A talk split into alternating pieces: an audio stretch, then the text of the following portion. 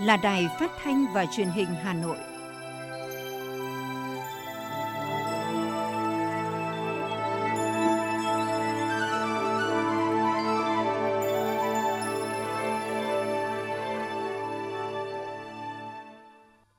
Xin kính chào quý vị và các bạn. Hoàng Nam và Thu Thảo xin được đồng hành cùng quý thính giả trong 30 phút của chương trình thời sự trưa nay, thứ năm ngày 25 tháng 5.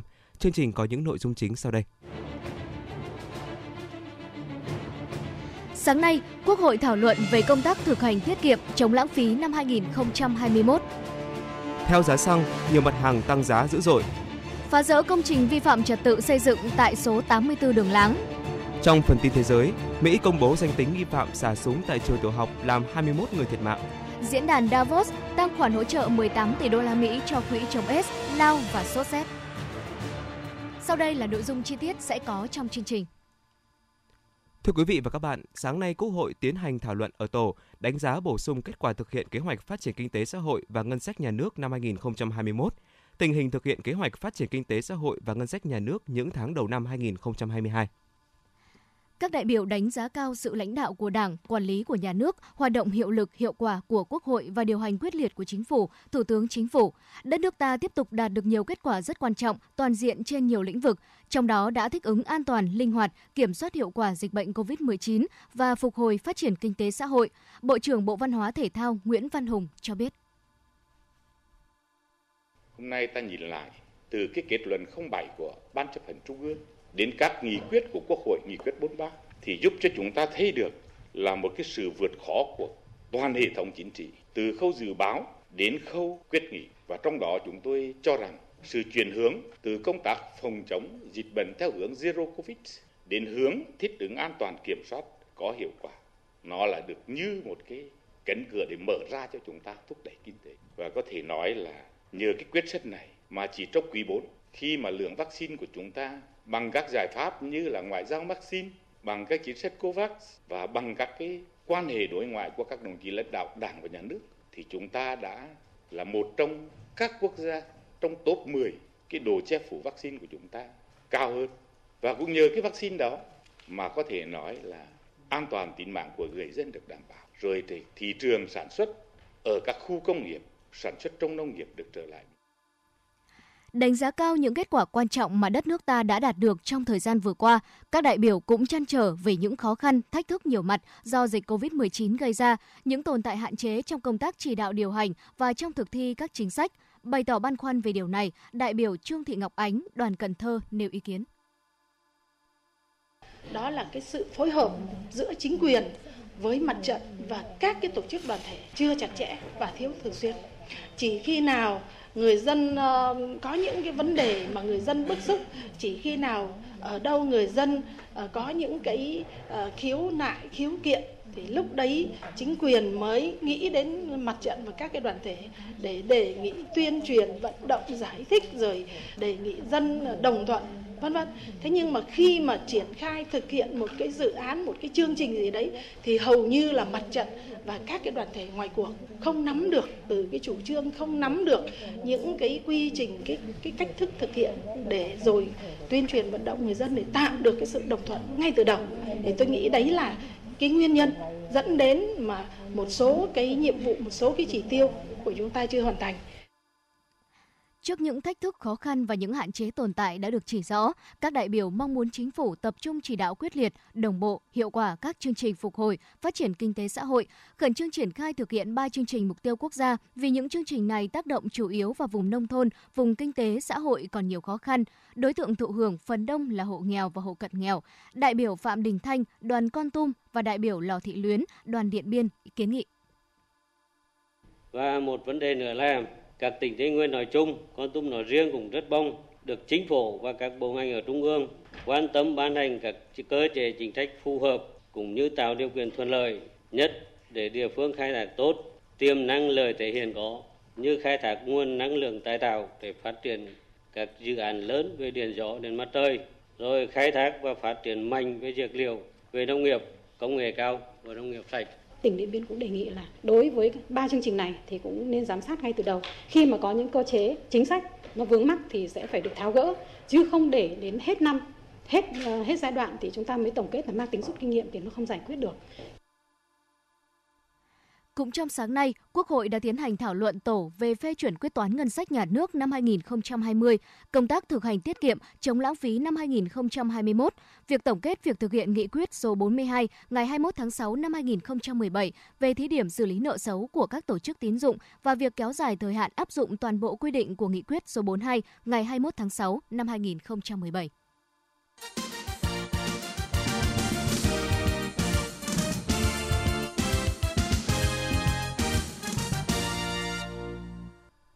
Chương trình thời sự sẽ được tiếp nối với một số thông tin đáng chú ý khác. Thưa quý vị, ngày hôm qua, báo điện tử Chính phủ cho biết, Văn phòng Chính phủ có công văn truyền đạt ý kiến chỉ đạo của Phó Thủ tướng Lê Minh Khái về việc xử lý thông tin báo tiền phong phản ánh bất thường đường dây nhập siêu xe biến tặng, hộ nghèo được tặng siêu xe. Theo đó, Phó Thủ tướng Lê Minh Khái giao Bộ Công an, Bộ Tài chính theo chức năng, nhiệm vụ và thẩm quyền được giao chủ trì, phối hợp với các cơ quan liên quan khẩn trương kiểm tra xác minh thông tin báo tiền phong nêu, trường hợp phát hiện vi phạm xử lý nghiêm theo quy định của pháp luật. Trước đó, ngày 24 tháng 5 năm 2022, báo Tiền Phong đăng tải loại bài bất thường đường dây nhập siêu xe biếu tặng, hộ nghèo được tặng siêu xe và clip phóng sự vén màn đường dây nhập siêu xe biếu tặng, bí ẩn những doanh nghiệp ma phản ánh về việc hàng loạt doanh nghiệp nhập khẩu xe theo diện quà biếu tặng đều biến mất ngay sau khi nhập khẩu về xe về. Điều bất thường nhất là có những cụ già 60 đến 70 tuổi hay thanh niên hộ nghèo cũng được biếu tặng siêu xe. Sáng nay tại Hà Nội, Ngân hàng Thương mại Cổ phần Đầu tư và Phát triển Việt Nam và Ngân hàng Phát triển Châu Á đồng tổ chức hội thảo công bố báo cáo thị trường tài chính Việt Nam năm 2021 và triển vọng năm 2022. Đây là lần đầu tiên một định chế tài chính Việt Nam phối hợp với Ngân hàng Phát triển Châu Á thực hiện báo cáo đánh giá toàn cảnh thị trường tài chính Việt Nam, bao gồm các lĩnh vực ngân hàng, chứng khoán, bảo hiểm. Nhiều kiến nghị chính sách cũng được các chuyên gia đề cập đến trong báo cáo trong đó nhấn mạnh vào nội dung tạo điều kiện để tổ chức tín dụng tăng vốn, hoàn thiện khuôn khổ pháp lý, chính sách liên quan đến xử lý nợ xấu, lành mạnh hóa thị trường cổ phiếu, thị trường trái phiếu doanh nghiệp, tăng cường quản lý rủi ro hệ thống tài chính, đẩy nhanh xây dựng thể chế, hành lang pháp lý cho quản lý, phát triển kinh tế số, tài chính và ngân hàng số, khuyến khích phát triển tài chính xanh như tín dụng xanh, trái phiếu xanh. Trong nửa cuối tháng năm này, một số ngân hàng thương mại đã tiếp tục điều chỉnh bảng lãi suất huy động theo xu hướng tăng lên và không chỉ tăng đối với các kỳ hạn dài. Xu hướng tăng lãi suất liên tục được ghi nhận trong vài tháng trở lại đây với mức tăng dao động từ 0,1 tới 0,4% trên một năm, chủ yếu ở các ngân hàng quy mô vừa và nhỏ. Còn ở khối ngân hàng thương mại có vốn nhà nước, mặt bằng lãi suất vẫn chưa có nhiều thay đổi. Theo lãnh đạo một ngân hàng thương mại, lãi suất huy động nhích tăng là do nhu cầu tín dụng tăng mạnh từ đầu năm và nhằm mục đích thu hút nguồn tiền nhàn rỗi trở về với ngân hàng, chuẩn bị sẵn sàng để đáp ứng nhu cầu vốn cho nền kinh tế. Việc tiền gửi cư dân tăng mạnh ngay từ những tháng đầu năm là điều hiếm gặp, bởi đây là giai đoạn người dân thường có xu hướng rút tiền để phục vụ cho nhu cầu chi tiêu dịp Tết Nguyên đán và đầu tư cho cả năm. Doanh số huy động của nhiều ngân hàng đã tăng trưởng mạnh, có ngân hàng tăng gấp đôi kế hoạch đề ra. Thưa quý vị và các bạn, từ chiều ngày 23 tháng 5, giá xăng E5 RON 92 được điều chỉnh tăng thêm 674 đồng một lít, lên mức 29.633 đồng một lít. Xăng RON 95 tăng 669 đồng một lít, lên mức 30.657 đồng một lít. Như vậy, với đợt điều chỉnh này, giá xăng dầu chính thức lập kỷ lục mới cao nhất từ trước tới nay khi vượt ngưỡng 30.500 đồng một lít. Các chuyên gia lo ngại giá xăng tăng mạnh sẽ tác động tiêu cực tới nền kinh tế. Theo chuyên gia kinh tế, tiến sĩ Nguyễn Bích Lâm, nguyên Tổng cục trưởng Tổng cục Thống kê, chi phí xăng dầu chiếm khoảng 3,52% trong tổng chi phí sản xuất của toàn nền kinh tế. Theo tính toán, khi giá xăng dầu tăng 10% sẽ làm GDP giảm khoảng 0,5%, mức giảm khá lớn, phản ánh tác động rất mạnh của biến động giá xăng dầu tới tăng trưởng kinh tế. Theo khảo sát, trứng gà công nghiệp tại nhiều chợ truyền thống ở thành phố Hồ Chí Minh đã ở mức 35.000 đồng trên một chục, trứng vịt 38.000 đồng một chục. Giá này tăng gần gấp đôi so với cùng kỳ năm 2021. Trứng gà ta cũng lên 40.000 đồng một chục, tăng từ 10 đến 15.000 đồng, tương đương với tăng 30% so với đầu năm. Riêng trứng vịt nhích nhẹ khoảng từ 1 đến 2.000 đồng lên 37.000 đồng một hộp 10 quả. Tương tự, thị trường Hà Nội cũng ghi nhận giá trứng gà ta và công nghiệp tăng vọt. Trong đó, giá mỗi hộp trứng gà ta 10 quả là 55.000 đồng, còn gà công nghiệp lên 37.000 đồng. Đây cũng là mức cao nhất kể từ trước tới nay. Tại nhiều siêu thị, mặc dù có những chương trình khuyến mãi, giá trứng gà vẫn ở mức rất cao. Nhiều siêu thị còn giới hạn số lượng đối với người mua. Giới kinh doanh cho biết, nguyên nhân khiến giá trứng tăng là do chi phí vận chuyển tăng, giá thức ăn chăn nuôi tăng, người nuôi giảm đàn, nguồn cung sụt giảm. Giá vàng thế giới tăng nhẹ lên 1.862 đô la Mỹ trên một ounce, trong khi giá mua bán vàng SJC đầu phiên giao dịch ngày hôm nay vẫn duy trì ở mức 69 tới 69,9 triệu đồng một lượng. Công ty vàng bạc đá quý Sài Gòn niêm yết giá vàng mua vào đầu phiên sáng nay ở mức 69 triệu đồng một lượng, giá bán ra là 69,9 triệu đồng một lượng, ngang bằng mức giá mua vào và bán ra cuối phiên giao dịch ngày hôm qua. Chênh lệch giá bán vàng đang cao hơn giá mua 900.000 đồng một lượng. Sáng nay, tập đoàn Doji niêm yết giá vàng mua vào bán ra ở mức 69 tới 69,8 triệu đồng một lượng.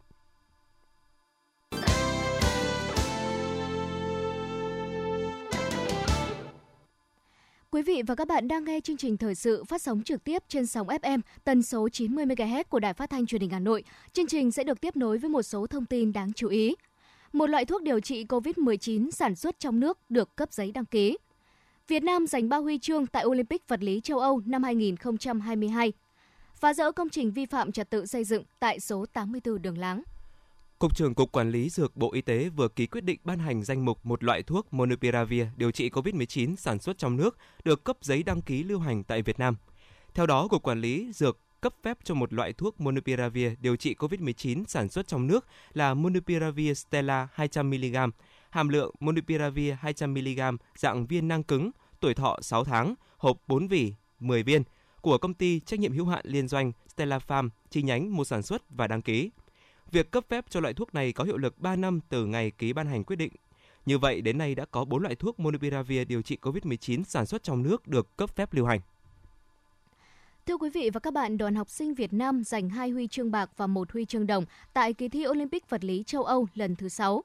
Cụ thể, huy chương bạc thuộc về Nguyễn Tuấn Phong, học sinh lớp 11, trường Trung học phổ thông chuyên Bắc Ninh, tỉnh Bắc Ninh và Phạm Trung Kiên, học sinh lớp 12, trường Trung học phổ thông chuyên Trần Phú, Hải Phòng. Em Lê Thủy Mai Anh, học sinh lớp 11 trường Trung học phổ thông chuyên Hạ Long, tỉnh Quảng Ninh, giành huy chương đồng. Năm 2022, đội tuyển Việt Nam có 5 học sinh tham dự kỳ thi Olympic vật lý châu Âu. Đây là năm học sinh được Hội vật lý Việt Nam tuyển chọn từ những học sinh xuất sắc đạt giải trong kỳ thi chọn học sinh giỏi quốc gia năm học 2021-2022. Olympic vật lý châu Âu năm 2022 năm nay được tổ chức tại Slovenia với sự tham gia của 182 thí sinh đến từ 37 quốc gia. Đội tuyển Việt Nam có 5 thí sinh tham dự.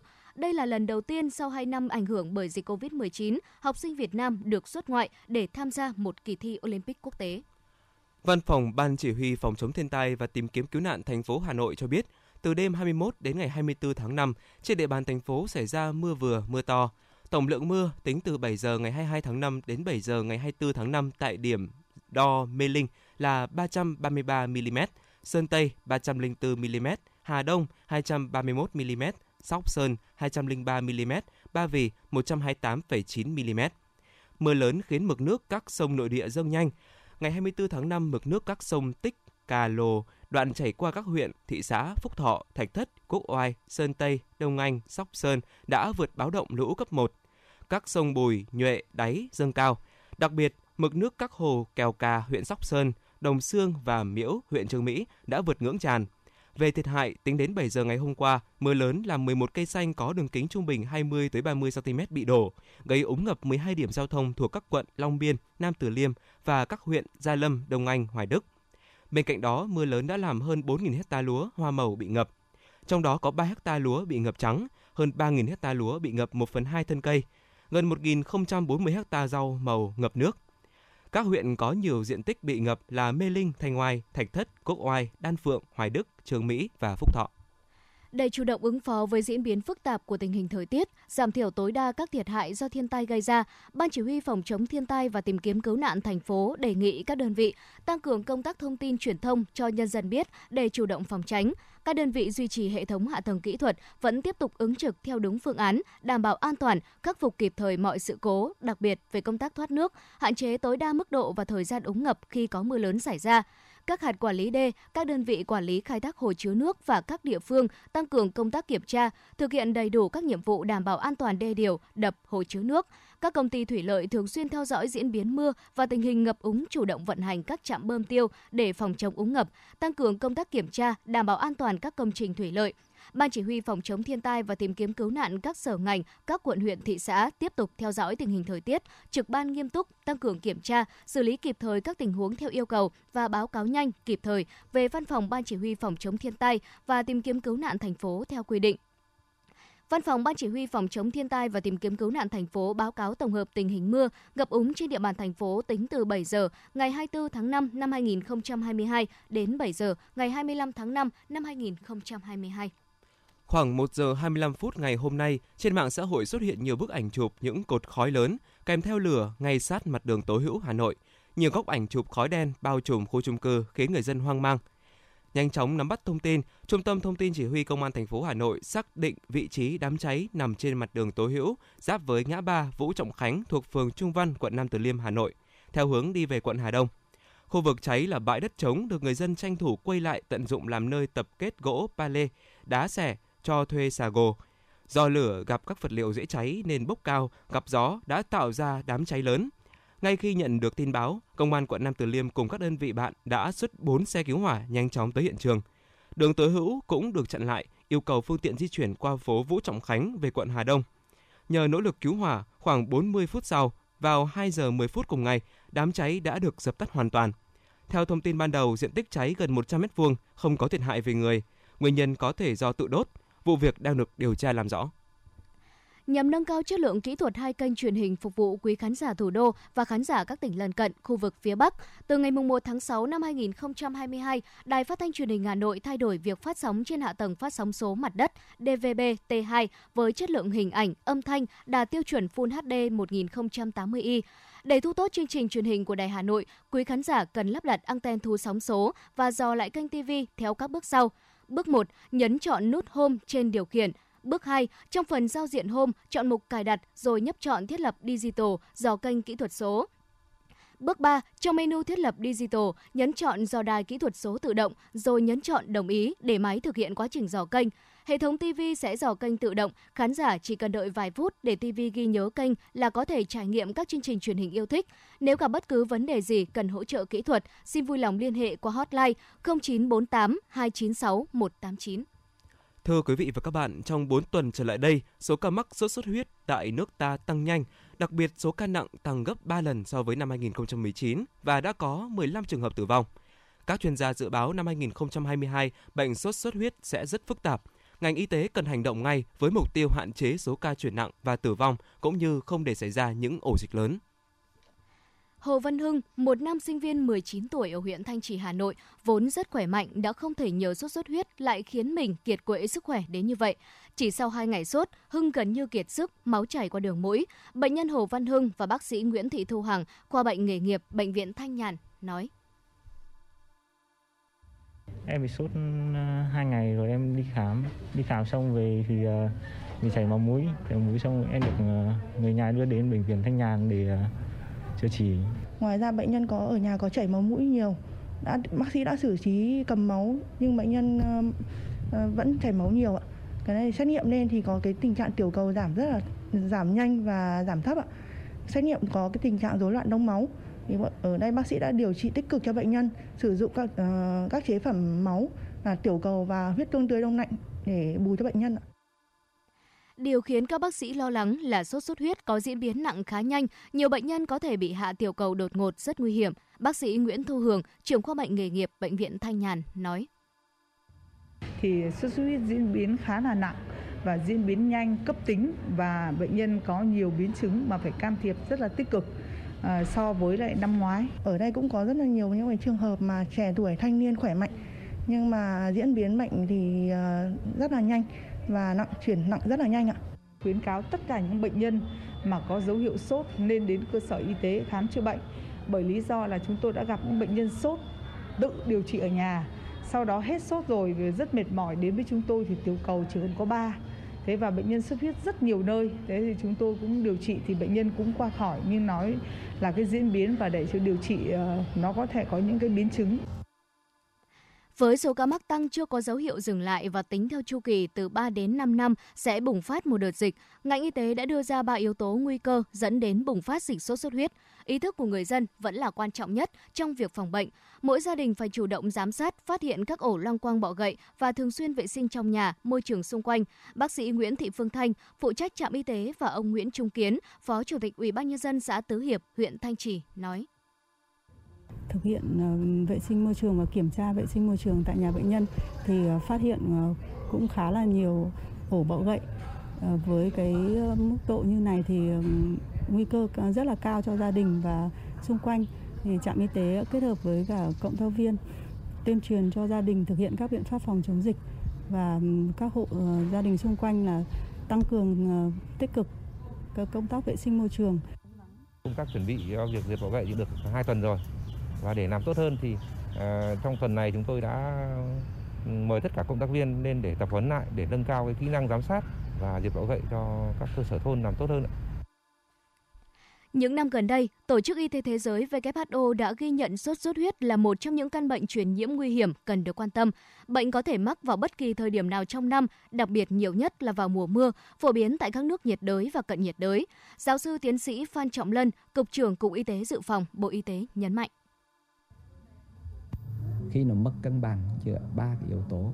Thứ nhất là đối với tác nhân gây bệnh từ đây là virus sốt xuất huyết. Cái thứ hai là vector tức là muỗi vàng.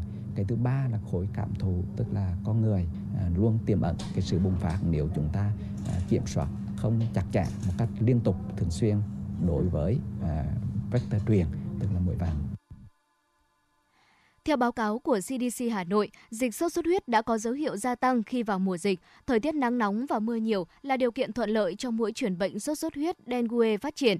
Vì vậy, Sở Y tế Hà Nội yêu cầu CDC Hà Nội căn cứ kế hoạch phòng chống sốt xuất huyết trên địa bàn thành phố, căn cứ vào tình hình thực tế hướng dẫn, giám sát các quận huyện thị xã, thực hiện đảm bảo công tác phòng chống sốt xuất huyết, đồng thời bảo đảm công tác phòng chống dịch COVID-19, giả soát đảm bảo cung ứng đầy đủ hóa chất và phương tiện phục vụ công tác phòng chống dịch, tăng cường công tác kiểm tra, giám sát việc phòng chống dịch của các đơn vị, thường xuyên tổng hợp tình hình dịch bệnh và báo cáo kịp thời, tham mưu, đề xuất Sở Y tế các biện pháp chỉ đạo phòng chống dịch trên địa bàn thành phố.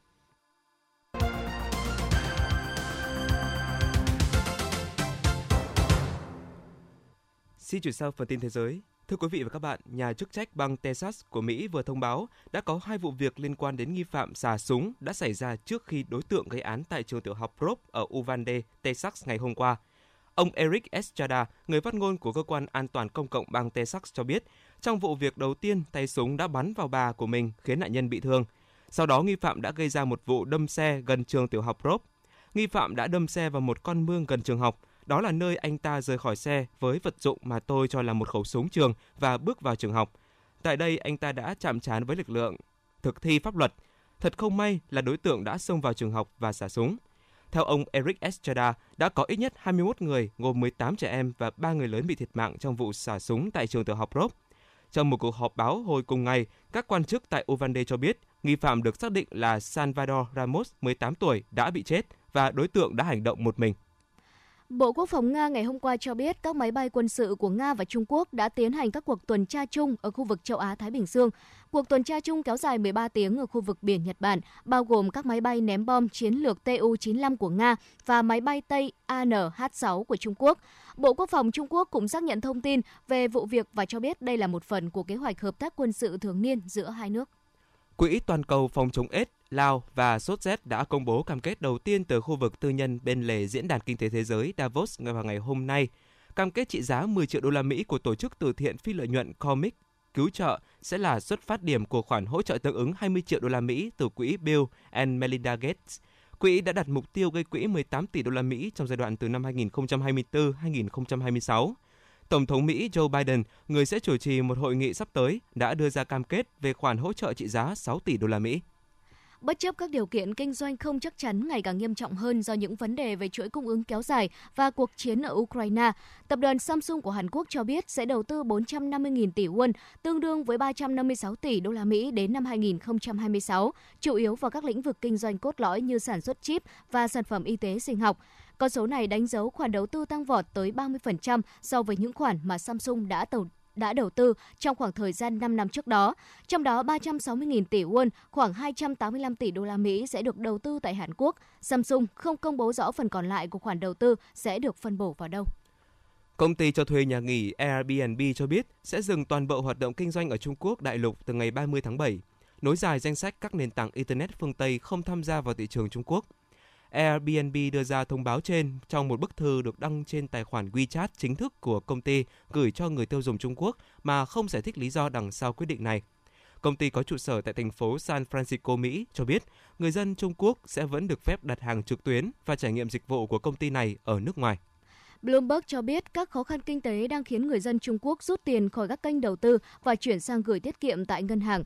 Thống kê cho thấy ở thời điểm cuối tháng 4, tổng lượng tiền tiết kiệm tại các ngân hàng Trung Quốc chạm ngưỡng hơn 16.000 tỷ đô la Mỹ, tăng tới 7% so với thời điểm đầu năm. Trong khi bất động sản vốn là nguồn tích lũy tài sản chính tại Trung Quốc, nhiều người dân đã quyết định chuyển hướng sau khi bê bối Evergrande bùng phát và chính phủ Trung Quốc thắt chặt lĩnh vực này, kéo giá nhà giảm rõ rệt. Truyền thông Iran ngày hôm qua đưa tin, cơ quan tư pháp Iran đang khẩn trương điều tra vụ sập tòa nhà 10 tầng tại thành phố Adaban xảy ra cách đây 2 ngày. Vụ sập nhà ở Iran khiến ít nhất 11 người thiệt mạng, hàng chục người khác bị mắc kẹt. 10 người liên quan đến chính vụ việc đã bị bắt giữ để phục vụ điều tra, gồm thị trưởng và cựu thị trưởng thành phố Abadan, một số viên chức nhà nước và những người giám sát thi công.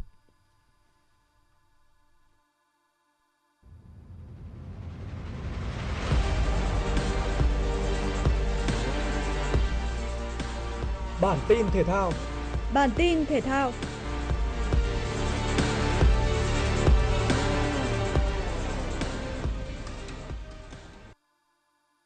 Huấn luyện viên trưởng Park Hang-seo đã công bố danh sách tập trung 23 cầu thủ chuẩn bị cho trận đấu giao hữu với đội tuyển Afghanistan. Một số cầu thủ trẻ nổi bật như thủ môn Văn Toản, hậu vệ Thanh Bình, Việt Anh sẽ không góp mặt do khoác áo đội tuyển U23 Việt Nam tham dự vòng chung kết U23 châu Á 2022 diễn ra vào đầu tháng 6 tới tại Uzbekistan.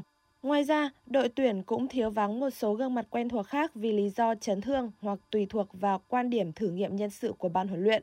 Một điểm đáng chú ý khác tại đợt tập trung lần này, đội tuyển chào đón sự trở lại của hậu vệ Đỗ Duy Mạnh sau thời gian điều trị hồi phục chấn thương vai, gặp phải hồi thi đấu tại AFF Cup 2020. Bên cạnh đó, Trần Đình Khương và Trương Văn Thái Quý cũng là hai cái tên gây nhiều chú ý. Đình Khương lần đầu tiên được triệu tập vào đội tuyển Việt Nam dưới thời huấn viên Park Hang-seo và lần gần nhất tiền vệ gốc Khánh Hòa này góp mặt tại đội tuyển cũng đã cách đây tới 5 năm. Trong khi đó, Thái Quý cũng lần đầu tiên lên tuyển kể từ khi cùng U23 Việt Nam lập kỳ tích tại vòng chung kết U23 châu Á 2018.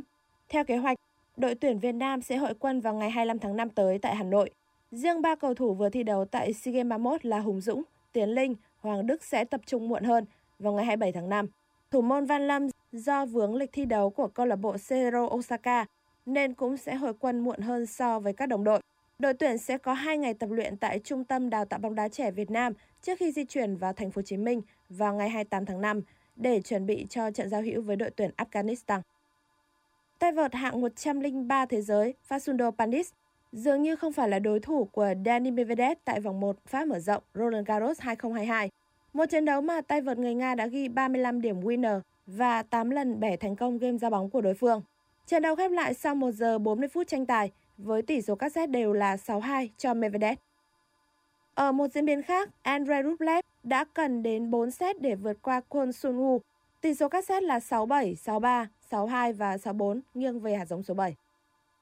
Bất ngờ cũng đã xảy ra khi Denis Shapovalov nhận thất bại chóng vánh 0-3 trước Holger Rune. Một trận đấu mà tay vợt người Canada đã chơi rất tệ khi mắc đến 5-3 lỗi tự đánh hỏng. Ở nội dung đơn nữ nhà vô địch Pháp mở rộng 2018 Simona Halep đã phải rất nhọc nhằn để giành quyền vào vòng 2 của giải đấu năm nay. Tay vợt hạt giống số 19 khép lại trận đấu với Natasha Strang với một cú ra bóng tốt và thắng 2-1 chung cuộc. Với tỷ số các set là 6-4, 1-6 và 6-1, Simona Halep sẽ gặp Jen Quinquen ở vòng 2. Dự báo thời tiết vùng châu thổ sông Hồng và khu vực Hà Nội chiều và tối ngày 25 tháng 5 năm 2022. Vùng đồng bằng Bắc Bộ không mưa, trưa chiều trời nắng, gió nhẹ. Vùng núi Ba Vì Sơn Tây, tối và đêm có lúc có mưa rào và rông, gió nhẹ. Ngoại thành từ Phúc Thọ tới Hà Đông, không mưa, trưa chiều trời nắng, gió nhẹ. Phía Nam từ Thanh Ngoai, Thường Tín đến Ứng Hòa không mưa, trưa chiều trời nắng, gió nhẹ. Mê Linh, Đông Anh, Sóc Sơn tối và đêm có lúc có mưa rào và rông, gió nhẹ. Khu vực trung tâm thành phố Hà Nội không mưa, trưa chiều trời nắng, gió nhẹ. Chương trình thời sự buổi tối của Đài Phát thanh và Truyền hình Hà Nội đến đây là hết. Chỉ đạo nội dung nhà báo Nguyễn Kim Khiêm, chỉ đạo sản xuất Nguyễn Tiến Dũng, tổ chức sản xuất Trà My, đạo diễn Kim Oanh cùng các phát thanh viên Hoàng Nam Thu Thảo và kỹ thuật viên Duy Anh thực hiện. Xin chào và hẹn gặp lại quý vị và các bạn.